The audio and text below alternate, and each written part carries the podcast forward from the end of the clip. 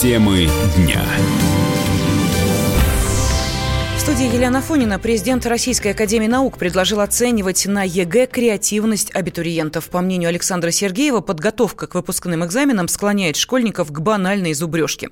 Глава РАН также предложил начислять баллы за творческую составляющую госэкзамена и подчеркнул, что для старта модернизации нужна активная позиция Минобрнауки и общественности. Учитель физики Дмитрий Мартыненко утверждает, что ввести творческое задание можно даже в точную науку.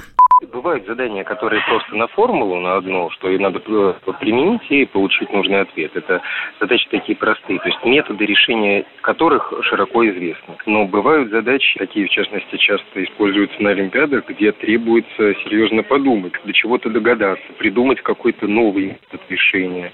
А, то есть на самом деле в точных науках такое вполне себе существует, таких задач много. Можно найти, в общем-то даже найти много примеров, если взять задание какой-нибудь Олимпиады. Я думаю, в целом хорошая идея. Единственное, надо, конечно, прорабатывать ее все детали. Это должен быть не весь экзамен, а то там одно какое-нибудь последнее задание, чтобы дифференцировать вот э, тех, кто, грубо говоря, получает 100 и 95 баллов. А так э, основная часть, конечно, должна делаться известными школьными методами.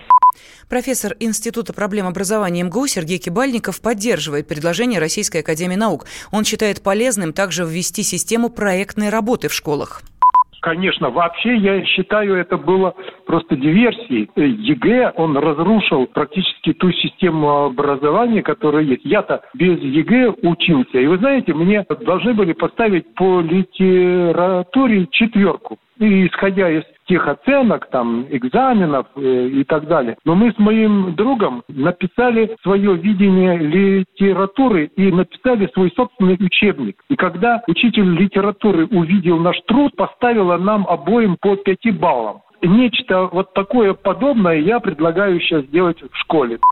Ранее в Рособорнадзоре рассказали, что может измениться в системе проведения ЕГЭ. Так, с 2021 года экзамен по информатике будет проводиться на компьютерах, а с 2022 иностранный язык может стать обязательным. В России начинается масштабная распродажа. Кульминацией станет акция «Черная пятница», но уже сейчас многие магазины снизили цены. Ритейлеры ожидают рекордного количества заказов и продаж, но призывают покупателей быть бдительными и не попадаться на уловки мошенников. Однако, как считает председатель правления Международной конфедерации обществ потребителей Дмитрий Янин, огромного ажиотажа в этом году ждать не стоит. Кто-то действительно снижает цены, и скидки могут достигать 30 или даже 50 процентов. В черную пятницу все-таки какие-то скидки есть, но они не такие огромные.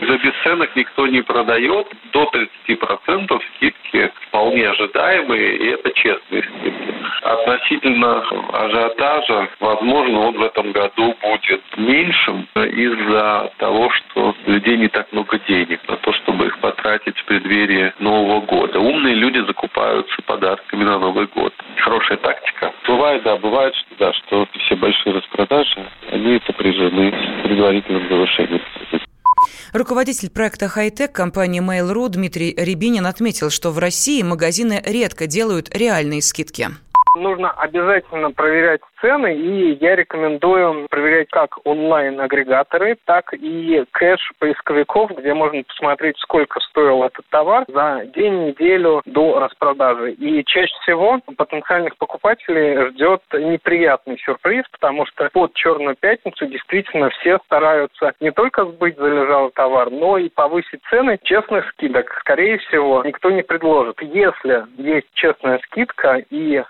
товар действительно популярный, то он расходится в первые часы начала распродажи. Больше половины россиян не верят в скидки, которые предлагает «Черная пятница». При этом 70% граждан признали, что все равно продолжат закупаться в день самых больших распродаж в году, подчеркнул эксперт аналитического центра «Битрикс-24» Сергей Кулешов.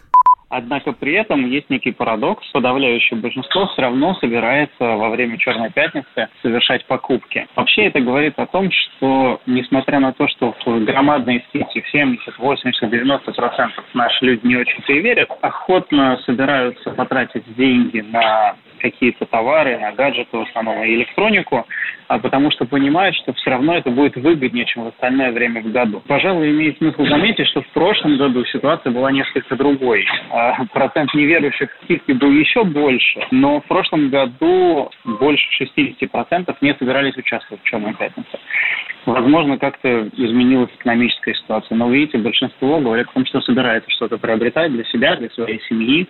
А, и в основном это электроника, гаджеты, бытовая техника. Ритейлеры отмечают, что средний чек заказа в «Черную пятницу» выше обычного на 10-15%. Астрономы впервые обнаружили гигантскую тройную черную дыру. Насколько она уникальна и представляет ли опасность для Земли, выяснял научный обозреватель «Комсомольской правды» Владимир Логовский. Да, действительно, есть такое открытие, которое совершили астрономы Геттингенского университета в Германии.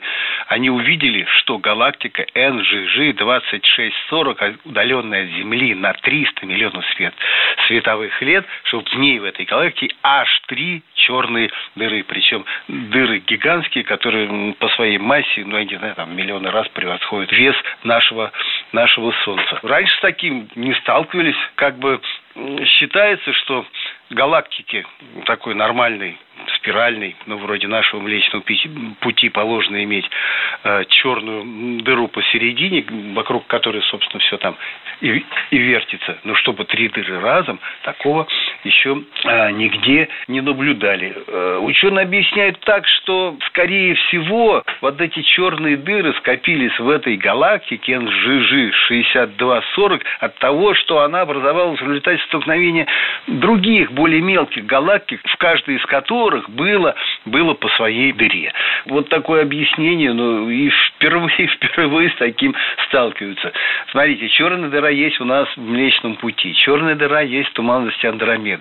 Известно, что эти две галактики, то есть наши и туманность Андромеды, сближаются. Через там сколько-то миллионов, миллиардов лет они столкнутся, образуется галактика огромная такая Млечная Меда, которой будет две черных дыры. Потом через сколько-то миллиардов лет, может быть, еще подтянется какая-нибудь галактика помельче, тоже будет три, три черных дыры.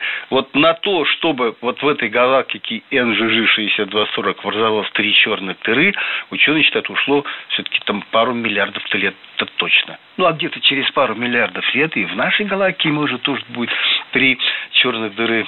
И где-нибудь с другой, с другой стороны какие-нибудь наблюдатели высокоразвитые заметить это, это тоже могут удивиться. Как-то так.